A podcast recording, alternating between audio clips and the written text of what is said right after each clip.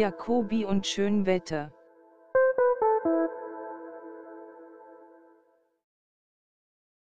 Hallöchen und herzlich willkommen bei Jacobi und Schönwetter. Ich bin Pia Jacobi. Und ich bin Stefan Schönwetter. Und wir sprechen jeden Monat über Bildung im Interwebs. Warum? Weil wir das Internet lieben und davon überzeugt sind, dass wir mehr über digitale Bildung sprechen sollten. Los geht's! Hi Pia. Hallo Stefan. Wir haben heute ein Thema, das wir nicht realen, sondern was wir selbstständig aus eigenen Wunsch heraus gewählt haben aus dem Themenportfolio, das uns zugeschickt wurde. Eigentlich ist das Thema einen Monat zu spät, weil es geht um zwei Sachen, die jungen Menschen richtig Angst machen. Das eine ist Zukunft und das andere ist Berufswahl und Erwerbsarbeit. Das Thema, was wir bekommen haben, war nämlich, was sollen Kinder lernen? Programmieren, Webdesign oder Influenzen? Und ich glaube, wir nehmen uns die Freiheit, dass wir das ein bisschen freier interpretieren und sagen, worauf bereitet man sie eigentlich fürs Berufsleben vor? Ich glaube, dass man durchaus kontrovers diskutieren kann und wahrscheinlich viele Ideen hat. Und ich würde eigentlich gerne wissen, jedes Schulkind hat ja die Tradition, dass es irgendwann mal mit seiner Schulklasse ins Berufsinformationszentrum geht. Und dann. Ich erinnere mich. Und dann bekommt man eine handfeste, sehr seriöse Beratung und eine Idee, das machst du. Pia, was, was hättest du werden sollen? Ich wollte dich gerade fragen, ob du noch weißt, was bei dir rauskam, weil ich weiß es nämlich. Bei mir war eine der Empfehlungen, war Feldwebel. Feldwebel bei der Bundeswehr. Und ich weiß, weiß, weiß bis heute nicht, wie diese Empfehlung zustande kam. Ich glaube wahrscheinlich, weil ich gesagt habe, dass ich gerne draußen bin und gerne in Gesellschaft anderer Menschen. Da hätte ich vielleicht aber auch Landschaftsgärtnerin werden können. Gute Brücke, weil der Test hat bei mir ergeben, dass ich doch Gärtner sein soll. Nein. Doch. Nein. ich äh, erinnere mich leider überhaupt gar nicht mehr an diesen Test. Ich weiß nur, wir, wir waren an so Computern und äh, haben einen Fragebogen ausgefüllt. Und im Prinzip sind alle unzufrieden rausgegangen mit dem Job, der angezeigt wurde. Es wird wahrscheinlich bei euch ähnlich gewesen sein, oder? Ich, ich stelle es, ich glaube, es war tatsächlich so, dass alle sehr unzufrieden waren. Lustigerweise weiß ich auch, was bei meinem Vater damals bei der Berufsberatung rauskam. Das war noch ein bisschen anders wahrscheinlich als bei uns. Damals gab es noch keine Computer. Aber die Empfehlung für meinen Vater war, dass er Kirschner werden soll. Das sind die Leute, die Pelze aufarbeiten und daraus Mäntel, Schuhe, Hüte und sonst was machen. Und ähm, wir haben die Vermutung, dass ähm, es einfach daran lag, dass Kirschner ein, ein aussterbender Beruf war, Kirschnerin, Kirschnerin, ein aussterbender Beruf war und ähm, deswegen die BeraterInnen im Berufszentrum oder wo auch immer man da damals diese Empfehlungen ausgearbeitet hat oder diese Beratung durchgeführt hat, dachte, Mensch, komm, das ist ein junger Mann, den können wir vielleicht noch ein bisschen formen. Ja, mein Vater ist nicht Kirschner geworden. Mir fällt gerade auf, ich habe noch nie von diesem Job gehört. Wahrscheinlich ist das ein Zeichen für seinen steten weiteren äh, Bedeutungsverlust in der Gesellschaft. Unsere Theorie war damals, dass die Arbeitgeberverbände der Region immer an das äh, Jobcenter oder die Agentur für Arbeit oder wie es dann eben äh, hieß damals, sagen, was, was sind gerade die Lehrstellen, wer fehlt am meisten und das dann quasi der Pool ist, aus dem dieses System Antworten generiert hat. Und vielleicht war bei dir einfach ein ganz großer Bedarf an Feldwebelinnen. Ich weiß nicht, was die, was die gegenderte Version von Feldwebel ist, aber Feldwebelin gefällt mir gut. Ich bin mir auch nicht ganz sicher. Ich glaube, äh, Frauen an der Waffe sind bei der Bundeswehr auch erst so seit 2005 rum erlaubt. Das dürfte ungefähr in den Zeitraum fallen, als wir diese Berufsorientierung gemacht haben. Also ich bin Jahrgang 90 so mit 15, das kommt schon hin. Also vielleicht hat er die Bundeswehr einen kleinen Schubs gegeben, um mehr Frauen in die Bundeswehr zu rekrutieren. Mit wenig Erfolg. Mit, durch, mit durchschlagend geringem Erfolg, in meinem Fall zumindest. Das Spannende ist ja, dass, ich weiß nicht, wie das denn bei dir in der Schulzeit war, mir wurde ab der siebten Klasse, also für unsere Zuhörerinnen, sich fragen, wo im föderalen System ist Stefan zur Schule gegangen. In Berlin geht er bis zur sechsten Klasse in die Grundschule. Danach wurde mir eigentlich immer gesagt, Junge, wenn du später was werden willst, dann musst du programmieren lernen. Wir brauchen die Informatikkräfte. Wir brauchen ITler, die später alles programmieren. Das war das, das Einzige, was ich dann in der Schule immer noch so mitbekommen habe, zu sagen, das ist die Zukunft. Lass mich ehrlich sein. Ich glaube, bis auf so ein Berufspraktikum, so ein Berufsschnupperpraktikum in der neunten Klasse, das zwei Wochen gedauert hat, und diesen Besuch im Berufsinformationszentrum war bei uns so das Thema Berufsvorbereitung in der Schule nicht existent. Zumindest kann ich mich nicht dran erinnern. Also ich bin in Rheinland-Pfalz zur Schule gegangen, kommen wir beide aus Bundesländern, denen man den Bildungserfolg vielleicht nicht ganz so hoch ansiedelt im Bundesvergleich. Ich würde sagen, das ist unfair und nicht gerechtfertigt. Aber ich weiß auch nicht, ob das, in, ob das so grundsätzlich große Rolle spielt, gerade auch so in Bezug auf, auf Digitalität, auf Digitalisierung oder ob deine Schule, an der du warst, eine wahnsinnige Vorreiterin war. Vielleicht kannst du als Bildungsexperte da ein anderes Bild zeichnen. Also was ist dein Eindruck? Wie findet Berufsbildung, Berufsvorbereitung an Schulen, auch vielleicht gerade im Hinblick eben auf digitale Berufe denn mittlerweile statt? Ich glaube, dass die Schulen, die ich besucht habe, kein dezidiertes Konzept hatten sondern es war einfach die Zeit, die 2000er Jahre. Das war ja schon mal eine Zeit, wo es ganz viel Euphorie rund um Digitalisierung gab. Das gab Börsencrashs, Unternehmen, die massiv überbewertet waren und am Ende waren die Kupferleitungen der Stromkabel im Bürogebäude mehr wert als das Unternehmen selbst. Das war die Zeit, als es die ganzen Green Card-Diskussionen gab, dass wir ausländische Fachkräfte nach Deutschland holen müssen, die eben das IT-Know-how bringen weil wir das aus, aus quasi der Bevölkerung heraus den Bedarf gar nicht stillen können. Ich hatte das Gefühl, dass die Lehrkräfte per se einfach darauf eingestiegen sind und gesagt haben, Kinder, die IT, ne, denkt an die IT, programmieren, das ist krisensicher, um einfach mal was anderes zu sagen als ähm, werdet Ärzte, werdet Juristen, IT ein bisschen breiter war. IT, Programmieren, Informatik ist ja nicht per se etwas, was nur über Studium geht, sondern es gibt ja auch viele Ausbildungsberufe,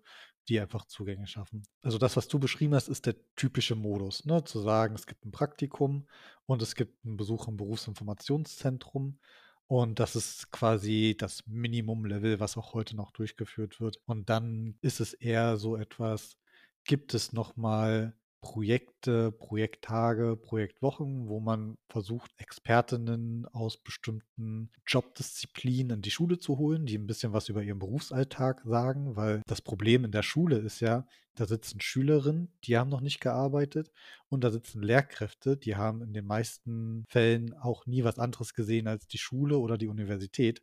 Niemand weiß eigentlich, was macht jetzt eigentlich eine Büroassistenz, was macht Sozialpädagoge oder was macht ein Fabrikarbeiter am Band. So, das ist etwas, da fehlt es, glaube ich, einfach an Insights. Und da gibt es Formate, wo genau diese Menschen in die Schule kommen und von ihren Arbeitserfahrungen erzählen. Vielleicht auch, was sie bereut haben, was sie schätzen gelernt haben. Und dann gibt es aber natürlich auch Formen von dauerhaftem Engagement, wo Schülerinnen für sich selbst herausfinden können, wo sie beruflich stehen und das jetzt nicht mit einem ganz bestimmten Job, ne, sondern so eher bin ich jemand, der gut verkaufen kann? Bin ich jemand, der gut planen kann? Bin ich jemand, der gut ähm, Menschen koordinieren kann? Und so ein Instrument wäre zum Beispiel die Schülerfirmen, ne? wo es einfach verschiedene Rollen gibt, wo Schülerinnen an einer Schule quasi ein kleines Business aufziehen. Das klassische Beispiel ist das Catering. Das andere Beispiel wäre auch sowas. Zunehmend mehr gibt es den IT-Support, dass Schülerinnen den IT-Support in der Schule machen, wechseln Beamer-Glühbirnen, machen Nutzer- und Rollenrechte-Zuweisungen oder kümmern sich einfach um den Server der Schule. Dann gibt es aber noch ganz viele andere Sachen auch. Gärtnerische Tätigkeiten, da ist, glaube ich, der Fantasie keine Grenze gesetzt. Solche Angebote habe ich aber nie wahrgenommen. Ich glaube, da wäre ich auch, muss ich ehrlich sein, nicht empfänglich für gewesen, weil es dann ja auch meistens gehießen hätte, mehr Zeit an der Schule zu verbringen solche Angebote sind ja auch sehr, sehr stark davon abhängig, wie engagiert Lehrkräfte, Eltern und andere SchülerInnen sind. Also auch dieses Angebot ist ja nicht institutionalisiert, sondern leider auch immer noch ein sehr, sehr punktuelles Angebot. Ne? Also das findet ja nicht flächendeckend statt. Das heißt, was eigentlich fehlt an vielen Schulen aus unserer beider sowohl private als auch berufliche Erfahrung, ist eigentlich eine, eine unbürokratische und wahrscheinlich auch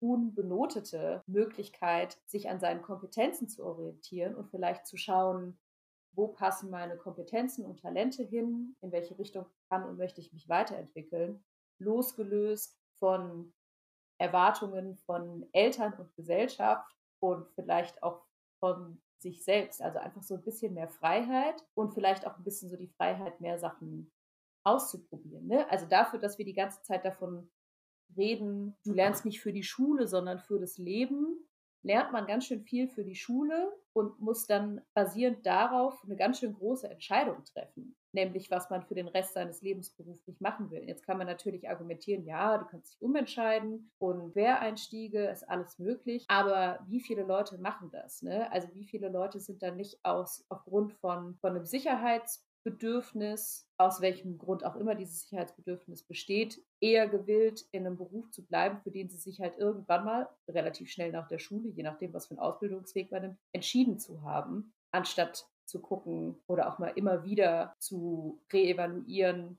so mit so ein kleines Check-in mit sich selbst zu machen, so passt das denn eigentlich? Und ich glaube, dadurch gehen auch ganz, ganz viele Talente für ganz, ganz viele Berufsgruppen einfach verloren. Und es macht ja auch wahnsinnig viele Leute Unglück. Und es gibt so viele coole Jobs, und ich weiß nicht, ob du das Gefühl kennst, wenn du dich mit anderen Leuten unterhältst, dass du manchmal denkst, oh, du hast deinen Job, der klingt so, so spannend.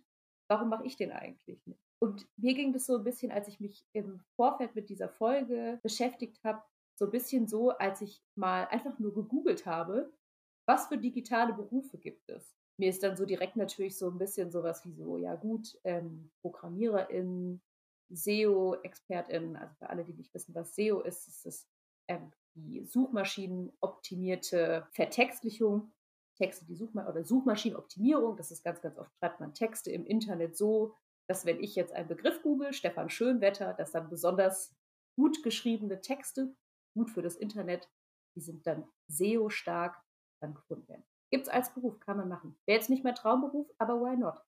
Und dann ging das Ganze ja aber weiter. Das war eine irrsinnig große Kaskade an Berufen, die da kamen, die mir jetzt wahrscheinlich die Berufsberaterin im ähm, damals, glaube ich, noch Arbeitsamt in Landau in der Pfalz damals hätte nicht zeigen können. Einfach weil sie auch keine Ahnung hatte, was es für eine Vielfalt dort gibt. Ich finde, du hast gerade einen spannenden Punkt gesagt. Diese Berufsvorbereitungsangebote in der Schule, die müssen unbenotet sein. Das ist ein Moment, wo man sich ausprobiert, wo man überlegt, was passt für mich, wo möchte ich mich weiterhin entwickeln, wo entsteht vielleicht auch ein neues Interesse. Und als ich mein Schulpraktikum bei der Barmer absolviert habe, habe ich am Ende ein Zeugnis von der Barmer bekommen und ich musste einen Praktikumsbericht schreiben, der bewertet wurde. Total bescheuert. Warum wird mein Praktikumsbericht bewertet? Warum redet die Lehrkraft nicht einfach mit mir über meinen Praktikumsbericht, um mit mir einfach zu reflektieren, was ich da jetzt erlebt habe? Sicherlich war mein Praktikum bei der Barmer total spannend, aber hängen geblieben ist davon jetzt auch nichts. Und das andere ist, die Berufswelt vielleicht ein bisschen unübersichtlich geworden ist. So früher hast du eben gesagt, da gibt es die Kaufleute, da gibt es die HandwerkerInnen und es gibt ähm, noch Akademisierte, die sich dann irgendwie auch so in grobe Disziplinen aufgespalten haben. Aber das war irgendwie übersichtlich. Ich äh, erinnere mich an ein Interview, das in einem Fachportal für Bildungsfragen geführt wurde mit Professor Horelmann. Professor Horelmann ist ein äh, Forscher, der sich überwiegend mit den Lebenswelten junger Menschen beschäftigt. Da ging es genau um die Frage von Berufsorientierung und die These von Professor Horelmann war, dass es für Jugendliche keine kompetenten Ansprechpartnerinnen für die Berufswahl gibt. Und das liegt daran, nicht weil es nicht Leute gibt, die, die gutmütig wären, sich mit den Jugendlichen hinzusetzen, um mal über Berufe zu reden, aber unsere Berufswelt ist so pluralisiert und so spezialisiert teilweise in manchen Berufsfeldern, das kann niemand alleine überblicken. Das kann nicht das Berufsinformationszentrum überblicken, das können nicht die Eltern überblicken und die Lehrkräfte auch nicht. So gibt es eine Lehre an, wer kann eigentlich den Jugendlichen Orientierung bieten, diese Sachen für sich zu erfassen, wo sie hingehen. Das kann, glaube ich, auch nur so sein, wie du das gesagt hast, indem man sich ausprobiert und mal herausfindet, was für ein Typ ist man, wo man weiß, okay, ich mache jetzt hier die Ausbildung und die macht mir auch Spaß und ich lerne da ganz viel. Aber das ist, wo man schon weiß, das ist ja gar nicht vielleicht der Job, den ich dann mein Leben lang machen möchte. Da möchte ich jetzt nicht 45 Jahre drin arbeiten. Das weiß ich im Prinzip schon mit der Ausbildung. Aber zu wissen, das ist in Ordnung, weil ich lerne, ich bin ein unglaublich guter Planer. So, und vielleicht entwickle ich mich dann einfach weiter in was Planerisches. Und so wie du ja auch nach der Ausbildung nochmal angefangen hast zu studieren und andere Berufswege für dich gefunden hast, um, um zu sagen, das sind einfach weitere Pfade, die ich gehen kann. Und das ist natürlich etwas, was wir, glaube ich, mehr als Optionen mitgeben und nicht im Sinne von, ah, du scheiterst jetzt, du machst nicht den Beruf, den du gelernt hast, sondern du schreibst deine Bildungsbiografie einfach anders weiter. So, dass das vollkommen in Ordnung ist und dass das vielleicht auch etwas total Interessantes ist, solche Menschen zu haben, die einfach so viele Perspektiven aus unterschiedlichen Arbeitskontexten und Lebenskontexten mitbringen, dass der Wert ist, der, der ein Unternehmen auch gut tut. Es hat sich da ja auch sehr, sehr viel getan in den letzten Jahren, ne? was, was zum Beispiel so Jobhopping angeht. Also diese Bildungs- oder Berufsbiografie, wie wir sie zum Beispiel aus unserer Elterngeneration oft kennen, dass du nach deinem Ausbildungsweg einen Job angefangen hast, den du bis zu deiner Rente oder bei einem Arbeitgeber angefangen hast, bei dem du bis zu deiner Rente bleibst, die gibt es ja heute fast nicht mehr. Bis hin zu, ich sage jetzt mal, der Generation auch nach uns, die halt alle zwei Jahre den Arbeitgeber und die Branche wechselt. Und das ist nicht, weil sie sich nicht irgendwo durchbeißen, sondern weil sie eben viele Dinge ausprobieren möchten, weil sie natürlich auch auf der Suche nach besseren Konditionen sind was ja auch völlig fair ist, was ich eigentlich sogar bewundernswert finde, zu sagen, okay, ich begebe mich alle zwei Jahre in eine komplett neue Situation und eigne mir neue Skills an. Da gibt es ja Bewegung, ne? Was ich mich gerade gefragt habe, ist, wenn wir davon sprechen, dass es Schwierigkeiten gibt, diese ganzen Jobs zu erfassen, dass es fast nicht möglich ist, dass wir Durchlässigkeit promoten wollen, dass Leute nach ihren Kompetenzen gehen. Was glaubst du denn sind Kernkompetenzen, die eine Schülerin heute braucht, um in einer digitalen Zukunft oder in einem digitalen, in einer digitalen Gegenwart, ja auch schon, muss man ja auch sagen, und darüber hinaus in einer digitalen Zukunft gut zurechtzukommen. Das finde ich gar nicht so einfach zu beantworten, weil es natürlich. Deswegen habe ich dich gefragt, bevor du mich fragst. Ja, ja, ja, ich, ich äh, werde werd den Bumerang zurückgeben. Also es ist schwierig, glaube ich, generelle Aussagen zu treffen. Das ist ja immer so die, die Krux äh, im Bildungssystem, dass, äh, dass man am Ende mal sagt, kommt auf das Einzelkind drauf an und das Einzelkind sollte individuell gefördert werden nach seinen eigenen Stärken und so weiter und so fort. Natürlich, wenn man jetzt an so einem Punkt ist, achte, neunte Klasse und man sich überlegt, da ist jetzt ähm, eine jugendliche Person, die steht vielleicht vor dem Eintritt ins Berufsleben in nicht allzu ferner Zukunft. Wie kann ich jetzt nochmal darauf gucken, dass sie die richtigen Kompetenzen lernt? Und ich glaube, je nachdem, was die Person so oder so schon an Veranlagungen mitbringt, ist, glaube ich, generell das allererste, was, was die Aufgabe wäre, Kindern, nicht Kindern, Jugendlichen, einen Übergang zu ermöglichen. Also sicherzustellen, die Strukturen zur Verfügung zu stellen, dass sie unabhängig, was die Ausbildung ist, dass sie eine Ausbildung bekommen nach der Schule. Weil nichts ist problematischer als Jugendliche, die Schule beenden mit welchem Abschluss auch immer, und dann keinen Anschluss finden. Das ist immer problematisch, Menschen dann wieder dazu zu bringen, in das System zu kommen, um quasi einen Abschluss zu machen. Das ist äh, harte, harte Arbeit. Und an und für sich bin ich äh, dann eigentlich komplett dabei zu sagen, eine gewisse Offenheit zu haben, wirklich mit der Haltung ranzugehen. Ich lerne jetzt hier oder ich gehe in eine Ausbildung. Ich lasse vielleicht die Schulzeit mal hinter mir. Dieses Lernen, für Tests, für Noten. Das versuche ich mal hinter mir zu lassen. Nehme, nehme jetzt dieses neue Umfeld, dass ich tatsächlich richtig was machen kann, entweder im Handwerk was bauen kann und darüber sich vielleicht für mich nochmal neue Zugänge zu Themen entstehen oder dass ich Dinge verkaufen kann, dass ich mit Menschen mehr arbeite und da neue Talente für mich entdecke. So eine Haltung zu haben, die von Offenheit geprägt ist. Und ich glaube, wenn ich eine Sache highlighten würde, dann ist es Problemlösefähigkeit. Zu sagen, was mir immer entgegenkommen wird in meinem Berufsleben und auch darüber hinaus, ist, dass ich vor einer Herausforderung stehe. Das kann was kleines, kniffliges sein, das kann aber auch ein ganz großes strukturelles Problem sein. Dazu in der Lage bin, Probleme beschreiben zu können. Das ist der erste Schritt, sagen zu können, was ist eigentlich das Problem und das Problem aufteilen kann, wenn es zu groß ist. Viele kleine Schritte, die es für mich handhabbar machen, wo ich dann für mich übersetzen kann, das muss ich tun, damit ich dieses Problem bearbeiten kann. Ne? Produkte auf Arbeit erstellen, aber vielleicht eben auch ein Ämtergang. So, das kann ja auch sein, wo Problemlösefähigkeit hilft. Wenn ich mich festlegen würde, dann eher das. Auch mit dem Blick, dass es in einer digitalisierten Welt etwas ist, wo, wo ich denke, wir werden immer vor dem Problem stehen, egal wie gut die Technik wird und keine Ahnung, KI, Quantencomputer und keine Ahnung, was da noch alles so kommt. Wir werden immer vor der Herausforderung stehen, dass die Geräte mal nicht funktionieren oder dass ich vielleicht etwas selbst erstellen muss in einer Softwareumgebung.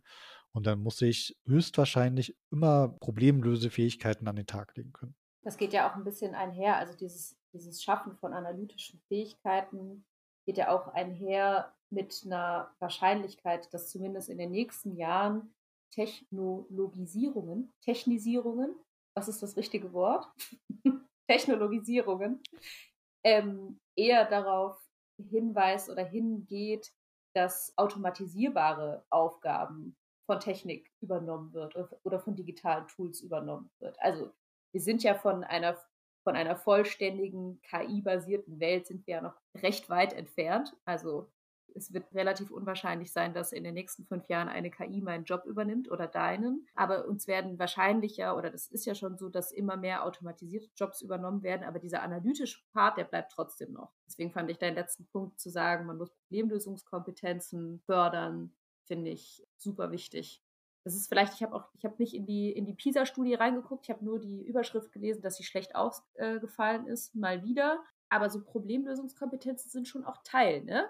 Von solchen Studien, von Bildungsstudien. Da kannst du vielleicht mehr zu sagen. Na, PISA ist eher Lernleistungskontrolle. Also da geht es darum, dass Unterrichtsstoff bearbeitet wird, Aufgaben, die ganz normal im Unterricht gestellt werden. Da ist natürlich Problemlösefähigkeit, also gerade eben dieses Aufteilen einer Aufgabe in vielleicht einzelne Teile, die ich dann nacheinander bearbeite, schon auch Teil, aber nicht so im Vordergrund, ehrlich gesagt. Ich glaube, da gibt es andere Studien, die die das besser erfassen. Da können wir uns nochmal bei, bei PISA, können wir zwei uns nochmal so ein bisschen auf die Schulter klopfen und unserer guten äh, Freundin Johanna, weil der Abfall in äh, MINT-Bildung weniger stark ist als in anderen Bildungsbereichen. Ähm, ja. haben wir direkten Impact für uns sichtbar gemacht. Ich glaube, die Problemlösefähigkeit, egal wie gut die Technik wird, das wird uns begleiten. Und die Automatisierung, ich habe so im Vorlauf dieser, dieser Folge nachgedacht, als ich die Schule verlassen habe, das war so 2005, da bin ich quasi mit dem Bild rausgegangen. Da haben mir alle gesagt, ne, irgendwas mit IT, das ist die sichere Bank. Und damals, als ich die Schule verlassen habe, da hatte ich auch schon sowas wie ein Smartphone, das hatte ein Touch-Display und da gab es auch schon mobiles Internet. Habe ich mich gefragt, Okay, wenn der Stefan damals wüsste, wie ich heute arbeite, ich glaube, der wäre enttäuscht von der Digitalisierung, weil ich immer noch E-Mails schreibe, weil da hat sich nichts verändert. Ähm, mein Smartphone ist ein bisschen, bisschen flacher geworden, aber das kann ganz grundsätzlich nicht viel anderes. Ich glaube, die, die größte Veränderung im, auf der technischen Ebene ist, dass ich meine IC-Karte nicht mehr in so einen kleinen Schlitz reinquengeln muss, sondern einfach drauflege und äh, dann quasi damit einfacher bezahlen muss. Die radikale Veränderung durch Digitalisierung, die hat, glaube ich, mein Leben so noch nicht und auch mein Berufsleben nicht erreicht. Und zumindest sehe ich sie ad hoc nicht. Ne? Es gibt natürlich unglaublich viele digitale Veränderungen und es ist unglaublich viel passiert. Mein Internet ist, mein mobiles Internet ist wesentlich schneller als mein mobiles Internet damals. So, meine Computer sind schneller und wir sitzen jetzt hier online, nehmen einen Podcast auf. Das war damals wahrscheinlich auch nicht so einfach möglich, auch wenn es damals schon Skype gab. Da tue ich mich immer so schwer, in die Zukunft zu gucken und zu sagen, in fünf Jahren oder in zehn Jahren kommen die krassen Änderungen. Ne? So wie du ja auch gesagt hast, die KI wird uns bis dahin nicht abschaffen oder wir werden nicht in unseren Jobs durchautomatisiert sein. Will aber den Punkt gleich noch selbst zu entkräften Was ich ganz spannend fand, als diese ganzen Sprachmodelle ähm, für KI jetzt so auf den Markt gekommen sind und damit natürlich nochmal ein Fantasiefeuerwerk an Businesses entstanden ist. Eine der häufigsten Sachen, die ich gesehen habe, die entstanden sind, waren Chatbots für Mental Health Coachings. Also zu sagen, du hast irgendwie psychosoziale Probleme oder du hast brauchst generell irgendwie einen, einen Guide, ähm, mit dem du dich über deine Mental Health austauschen möchtest und du brauchst den ASAP und nicht irgendwie im Termin in den nächsten zwei Wochen. Für diese Menschen wurden dann diese ganzen Bots mit äh, Mental Health Fokus ähm, auf den Markt geschleudert. Und das hat mich schon, schon auch neugierig gemacht. Ne? Wie sehr sind eigentlich diese ganzen psychosozialen Beratungsangebote mit solchen Bots ersetzbar? Hast du denn mal eins ausprobiert? Ja, war richtig schlecht. ich musste gerade drüber nachdenken, als du ähm, beschrieben hast, ähm, wie wenig weit denn noch dann eigentlich die Digitalisierung fortgeschritten ist. Ich hatte so zwei Gedanken gleichzeitig. Der eine ist, wie es sein kann, dass Office die Standardanwendung für Bürojobs weltweit ist. Es geht mir einfach nicht ins Hirn rein. Ich bin einfach sauer, dass wir da nichts Besseres zum Standard erkoren haben. Das zweite ist aber, und da war ich überrascht, und jetzt muss ich selbst drüber schmunzeln nochmal, weil das so ein Beispiel ist, wie wenig Digitalisierung wir gewohnt sind, das mich überrascht hat, dass ich einen Einspruch gegen meinen Steuerbescheid bei meinem Ansprechpartner im Finanzamt Neukölln per E-Mail einreichen darf. Das fand ich wild. Aber ich weiß auch, dass er irgendwo ausgedruckt wird und dann mit Posteingangsstempel versehen wird. Habe ich mal gesehen, dass das nicht einfach nur als E-Mail erfasst werden kann. Aber trotzdem, ich darf ihm eine E-Mail schreiben mit meinem Einspruch. Ja, ich glaube, das Finanzamt ist in, in, einem radikalen Transformationsprozess. Nicht nur, dass es äh, Software gibt, wo man digital seinen Steuerbescheid übermitteln kann. Äh, man bekommt doch, finde ich, über E-Mail unglaublich schnell Rückmeldungen zu seinen Fragen. So, und das, das finde ich dann immer so lustig, weil ich weiß nicht, wie das im Finanzamt Neukölln ist. In meinem Finanzamt ist es so, man schreibt ja nicht einer Person mit, das ist Hilde Schmidt at Finanzamt äh, Berlin Mitte, sondern man schreibt, in meinem Fall, Arbeitsplatz 436 at Finanzamt Berlin Mitte. So was äh, wahrscheinlich die behördlichste Variante für eine personalisierte E-Mail-Adresse ist, die es gibt. Ich glaube, bei, in meinem Fall ist es wirklich, ich glaube, es ist einfach Posteingangsstelle at finanzamtneukölln.de. Also es ist auch es ist nicht Peter Müller at Finanzamt Neukölln, sondern ähm, auch so eine ganz, ganz allgemein generierte E-Mail. Aber das hat erstaunlich gut funktioniert. Also die Person, die mir da geantwortet hat, ist die gleiche, die auch meinen Steuerbescheid abgesegnet hat, der drauf steht. Ich kann mir gut vorstellen, dass es eine Person oder wahrscheinlich drei Personen gibt, die diesen, dieses E-Mail-Konto betreuen, sich deinen Nachnamen angeschaut haben, um zu gucken, welche Kollegin ist äh, verantwortlich für JAK und dann geguckt haben, dass sie das dorthin weiterleiten. Ich will nochmal zurück, als du gesagt hast, du hast dir digitale Berufe angeguckt. Mich beschäftigt gerade ganz viel KI, das weißt du. Ich will jetzt gar nicht so, so sehr auf KI rumreiten. Aber was ja der heiße Scheiß ist, wo denn der Journalismus ja auch richtig heiß läuft, ist, der Beruf der Zukunft ist Prompt Engineer. Hast du schon mal überlegt, Prompt Engineering zu machen? Ich weiß noch nicht mal, was Prompt Engineering ist, Stefan. Das musst du vielleicht kurz erklären. Ähm, mit den KI-Systemen, die letztes Jahr ja nochmal so zugänglich geworden sind. Der Durchbruch war ja nicht, dass es KI-Systeme gibt, sondern die gab es ja schon immer und früher hieß es einfach Machine Learning, wurden unglaublich viele Daten verarbeitet. Und das Neue ist ja jetzt, dass man per Texteingabe wie in einem Chatfenster der KI Anweisungen geben kann, Aufgaben gehen kann oder Sachen reingibt, die dann von der KI verändert werden.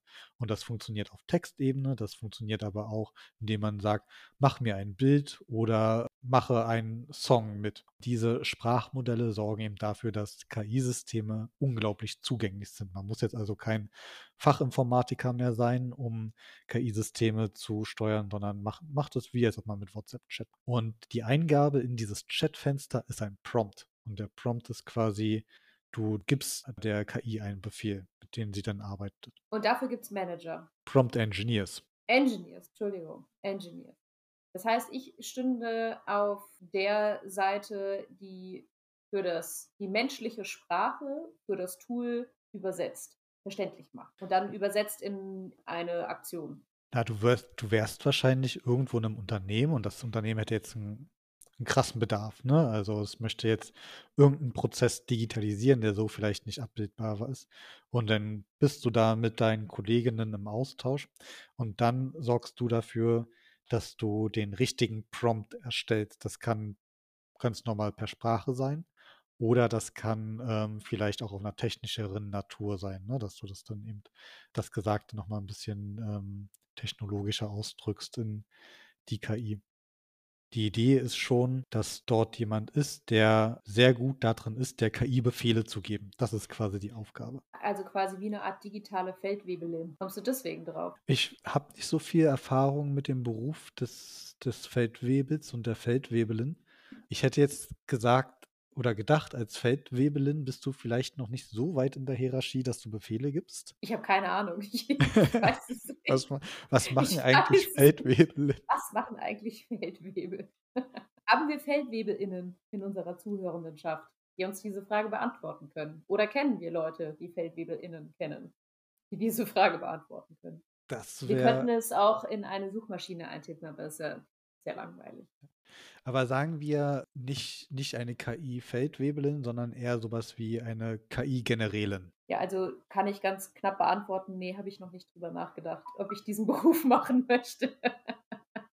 Ich fand, wie das ja so meist mit neuen Technologien, dann gibt es unglaublich viel Fantasie, das verändert unser ganzes Zusammenleben, das zerstört die Demokratie, ähm, die, die allumfassende künstliche Intelligenz ist quasi kurz davor, uns alle zu zerstören oder niederzuknechten. Und es gibt natürlich dann auch immer neue Berufsfelder und dann, dann gibt es immer so, so Artikel mit, so können Sie in sechs Wochen den Quereinstieg zum Prompt Engineer schaffen. Prompt Engineer ohne Probleme, sechsstellige Jahressummen verdienen und so weiter. Also es gibt, glaube ich, also es gab so eine Phase, wo das richtig gehypt war. Und da habe ich mich dann mal gefragt, Wen, wen erreicht das eigentlich und wofür? Also brauch, brauchen Unternehmen wirklich jetzt äh, Prompt-Engineers, die ihnen helfen, ein Chatfenster zu bedienen. Das finde ich so immer diese ganze Hype-Sache um, um digitale Berufe. Weiß ich nicht, wie gut ich das finde. Was wäre denn dein digitaler Traumberuf? Hast du einen? Ähm, also du hast ja ähm, schon, du hast ja schon einen digitalen ja, ich, Traumberuf. ich habe schon einen digitalen Traumberuf. ähm, also nicht nur, dass ich mich äh, inhaltlich äh, jeden Tag jeden Arbeitstag mit äh, der Digitalisierung in der Bildung befasse. Jeden Tag schicke ich auch E-Mails raus, tippe Chatnachrichten in Teams und habe Videokonferenzen. Digitaler wird es nicht. Als ich die Schule verlassen habe, habe ich gedacht, ich mache was mit Medien und wollte so Mediengestalter werden, weil ich das ganz gut eigentlich konnte, so ein bisschen gestalterisch äh, Layouten und sowas. Bist du aber nicht. Bin ich nicht, weil ich gemerkt nee. habe, man verdient richtig schlecht in der Branche. Dann war mir aber klar, ich werde kein Programmierer. So mir schon bewusst war, als ich mich dann durchgeklickt habe, man muss schon richtig gut Mathe können, um irgendwie ein Studium der Informatik zu machen. Und da habe ich mich ehrlich gesagt nicht gesehen. Würde ich jetzt nochmal umschwenken müssen und ich würde einen richtigen anderen Beruf wählen, dann würde ich tatsächlich aber wieder in die Medienrichtung gehen. Dann würde ich wahrscheinlich schon nochmal in Video oder in ja allgemeinen Grafikdesign oder sowas gehen, weil es mir schon auch Spaß macht, Sachen schön aussehen zu lassen. Das gelingt mir selten, aber es macht mir Spaß, wenn es klappt. So, dass da habe ich, da habe ich prinzipiell Freude dran. So, das, das ist auch so eine Sache, da kann man sich gut drin verlieren. Das ist eine total ehrenwerte Begründung. Ich glaube, mein digitaler Traumberuf wäre irgendwas mit Big, Big Data im Jobtitel, aber einfach nur, weil ich finde, dass es sich geil anhört. so ehrlich muss ich ja. sein. Big Data ist aber gut. Big Data, also ich meine, das ist auch offen. Klingt auch gut. Ja. Big Data. Wichtig. Ja. Irre wichtig. Wer, wer Big Data hat, hat bestimmt auch Big Knowledge. Vielleicht muss man mit Big Data auch nicht mehr sich mit Teams und Outlook rumschlagen. Ich befürchte, wahrscheinlich doch.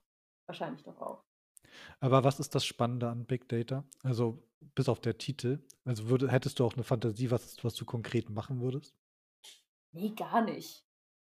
Gar nicht. Ich glaube einfach nur so dieses, ich glaube, was für mich da mitschwingt, ist, dass es so eine grundlegende Relevanz hat. Also, dass ich nicht einfach, dass ich nicht einfach nur irgendwas vor mich hinarbeite, sondern mit, mit meiner Arbeit auch grundsätzlich einen Beitrag leisten kann. Und ich meine, jetzt kann man natürlich Big Data kannst du also so verwenden. Also ich würde es wahrscheinlich auch in einem, in einem irgendwie gesellschaftlich wohlwollenden, gesellschaftlich zuträglichen Bereich machen wollen. Weiß ich nicht, IT-Sicherheit für Deutschland. Big Data Managerin, Senior Managerin, Pia Jacobi. Big Data Feldwebelin, Pia Jacobi. Also, wenn du noch ein bisschen weiter redest, ich glaube, vielleicht meldet sich die Bundeswehr nochmal bei dir. Ich habe gehört, die haben Personalbedarf und ich glaube, der Titel ist bestimmt noch drin. Vor so fünf Jahren war Big Data auch wirklich so ein Buzzword, was viele genutzt haben, rund um Digitalisierung und Transformation. Total abgeebbt, habe ich lange nicht mehr gehört, Big Data. Ich finde es interessant, weil es eben so viel aufmacht und so die ganz grundsätzliche Frage ist, ähm, wir haben so viele digitale Informationen, die gemanagt werden müssen, die man irgendwie auswerten kann, die man verarbeiten kann, die man irgendwie nutzbar machen kann. Und wir haben Sachen, die noch nicht digitalisiert sind, wo es noch mehr Informationen zu holen gibt, die man nochmal nutzen könnte, so gerade in historischen Sachen oder in Verwaltungen von äh, Behörden, wo eigentlich viel auch zu leisten ist. Und ich finde, bei Big Data vor allem dieses ähm, Open Data so interessant zu sagen, ähm, öffentliche Daten verfügbar machen, damit engagierte Bürgerinnen und Bürger diese Daten nutzen können, um irgendeinen Mehrwert zu generieren, vielleicht nochmal an Planungsprozessen teilzuhaben, über Schnittstellen Services zu kreieren, damit andere Bürgerinnen auf Services einfacher zugreifen können. Ich glaube, das ist immer noch auch wenn es vielleicht äh, mit KI-Systemen da nochmal jetzt in der näheren Zukunft eine Veränderung gibt. Das ist etwas, wo es einfach noch so viel zu tun gibt in, in diesem großen Datenbereich und dem Umgang mit riesigen Datenmengen.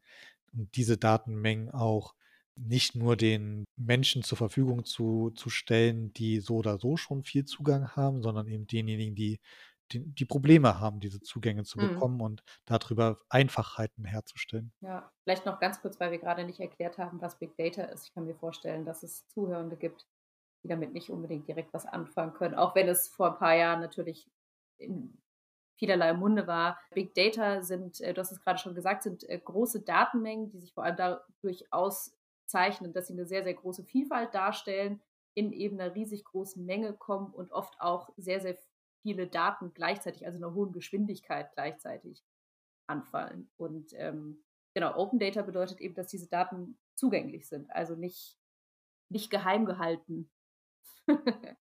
ja, das ist, ist, spannend auf jeden Fall. Es natürlich auch, eröffnet natürlich auch die Möglichkeit, gerade so Open Data Projekte für kreative Lösungen. Ne? Also wahrscheinlich hat äh, hat irgendeine Person hat eine Idee, weiß aber gar nicht, also hat vielleicht Ideen, weiß aber gar nicht, was Probleme sind, weil es keine verfügbaren Daten dazu gibt. So können ja auch Probleme und Lösungen irgendwie dann auch vielleicht mal zusammenfinden. Ich bin auf jeden Fall gespannt, was sich da, was sich da tun wird ähm, in den nächsten Jahren. Ob aus mir noch eine Big Data Feldwebelin wird und aus dir vielleicht doch noch einen Grafikdesigner oder was du dir vorstellst, Videograf, Videodesigner. Ich möchte gerne Videograf werden.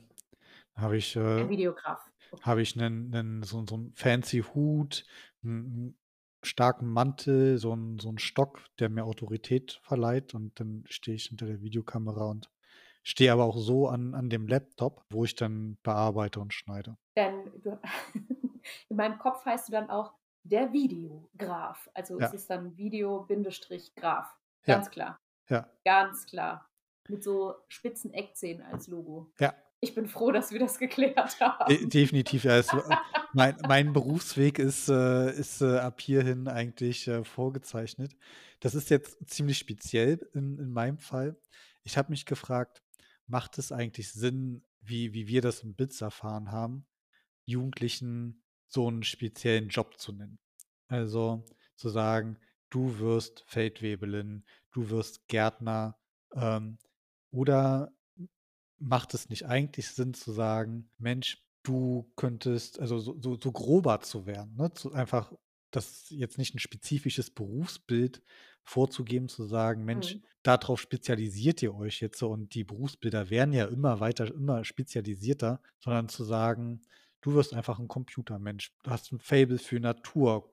So explorier doch mal was mehr für im, im Bereich Natur für dich möglich ist, ob du jetzt was mit Biologie studierst oder ob du Landschaftsarchitektin wirst oder keine Ahnung, Gärtnerin. Oder du bist jemand, der gern mit der Hand arbeitet, so und dann bist du vielleicht Schreiner, Schlosser oder keine Ahnung was. Zeichnerin. Schreinerin ist, Schreinerin ist ja mein haptischer Traumberuf. Mit dem Holz. Habe ich, ne? glaube ich, habe ich dir schon mal erzählt, Ja. ne, dass ich Holz toll finde. Und was macht sie? E-Mails schreiben. Mein lieber Coco. Du könntest, du könntest dir irgendwo sicherlich im Internet so Custom Holztasten für deinen Laptop machen. Ich, ich weiß nicht. Ich weiß nicht. Ich, ich glaube nicht, dass das meine, meine Bedürfnisse befriedigt. Okay. Muss ich ganz ehrlich sagen. Aber schöne Idee, Stefan.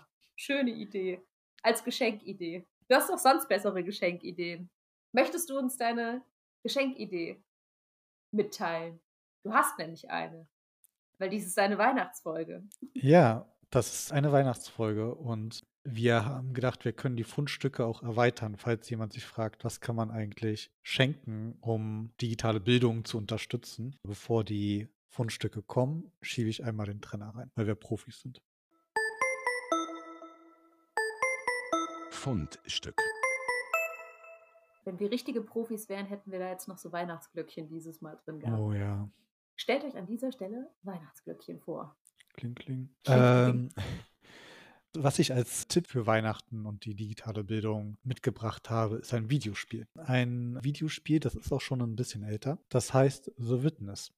Und The Witness, das verlinken wir sicherlich auch in den Show Notes, ist ein Spiel, wo man aus der First-Person-Perspektive, also der sogenannten Ich-Perspektive, man kennt es aus den berühmt-berüchtigten Ego-Shootern, auf einer Insel landet und auf dieser Insel ist das Einzige, was man macht, Rätsel lösen. Man läuft also von Ort zu Ort auf der Insel und muss Dinge miteinander verbinden, Dinge verschieben. Das ist komplett gewaltfrei, ähm, es gibt keine Gegner, es ist, es sind einfach nur in dieser schön gemachten Insel viele Rätsel, die man durchläuft. Und das ist, ähm, knüpft so ein bisschen an die Problemlösefähigkeit an. Es ist aber eben auch viel räumliches Denken und so ein bisschen um die Ecke denken, kritisches Denken auch. Und ähm, das ist etwas, ähm, was ich äh, durchaus äh, empfehlen kann, weil dieses Spiel A unglaublich viel Freude macht. Es ist äh, quasi safe seinen Kindern zu schenken und es ist etwas, wo man so richtig knallharte Bildungsarbeit macht, die, die es spielen, aber nicht merken, dass sie gerade knallharte Bildungsarbeit machen. Irre. es ist genial. Es ist genial. Und Pia, erzähl dein Fundstück. Mein Fundstück ist, ähm, ja, ist leider nicht so intelligent wie deins, aber es macht Spaß. mein Fundstück ist schon äh, auch ein paar Jahre alt und es gab vor ein paar Jahren gab es mal einen kleinen Internet-Hype, der hieß Elf Yourself. Da konnte man sich über eine App an Weihnachten in eine Schneelandschaft, in ein Elfenoutfit, also diese Weihnachtselfen, versetzen lassen mit äh, Familienmitgliedern oder FreundInnen zusammen und zu Weihnachtssongs durch, eine, durch diese Schneelandschaft tanzen. Und es ist richtig, richtig platt, aber halt auch irgendwie witzig. Und das hat leider so ein bisschen so ein, irgendwann wurden Leute sehr, sehr ernst im Internet. Und ich bin ja große Freundin von Spaß, deswegen denke ich, sollten wieder mehr Spaß haben und es sollte einem auch einfach weniger peinlich sein. Und ich finde, Elf Yourself ist die, ist die beste, ist einfach ist der beste Weg, um ein bisschen Weihnachtsgaudi zu machen, ohne dass man sich auf der Weihnachtsfeier der Firma daneben benimmt. Habt einfach ein bisschen Spaß und elft yourselves. Elft, elft euch selbst. kann ich jetzt um die Uhrzeit auch nicht mehr richtig äh, durchdeklinieren. Durchkonjugieren, meine Ja. Güte. Ja, ich bin, bin ja auch immer äh, eigentlich Freund davon, dass Sprache im Fluss ist, sich weiterentwickelt und ähm, man daher einfach mit Unschärfen leben muss. Ähm, du hast aber, weil äh, heute die Weihnachtsfolge ist, du hast noch was mitgebracht. Ich habe noch was mitgebracht und zwar eher thematisch und zwar Berufswahl. Ist ja normalerweise etwas, da kommt, da geht man entweder irgendwo hin macht ein Praktikum und guckt mal, wie so diese Unternehmen ticken oder wie wir gesagt haben, es kommen Menschen an, ähm, in die Schule und man erfährt da so ein bisschen, was die so arbeiten. Und ich habe diese Woche Frag Magenta kennengelernt. Frag Magenta ist quasi der Chat-Service der Deutschen Telekom wo man mit dem Kundenservice chatten kann. Dann gibt man da so sein Anliegen ein und dann wird einem geholfen. Und weil ich ja so bildungsinteressiert bin, habe ich äh, bei Frag Magenta gefragt, ob sie mir weitere Informationen schicken können, zu einem Service, den die Telekom in der Corona-Zeit für Schülerinnen eingerichtet hat.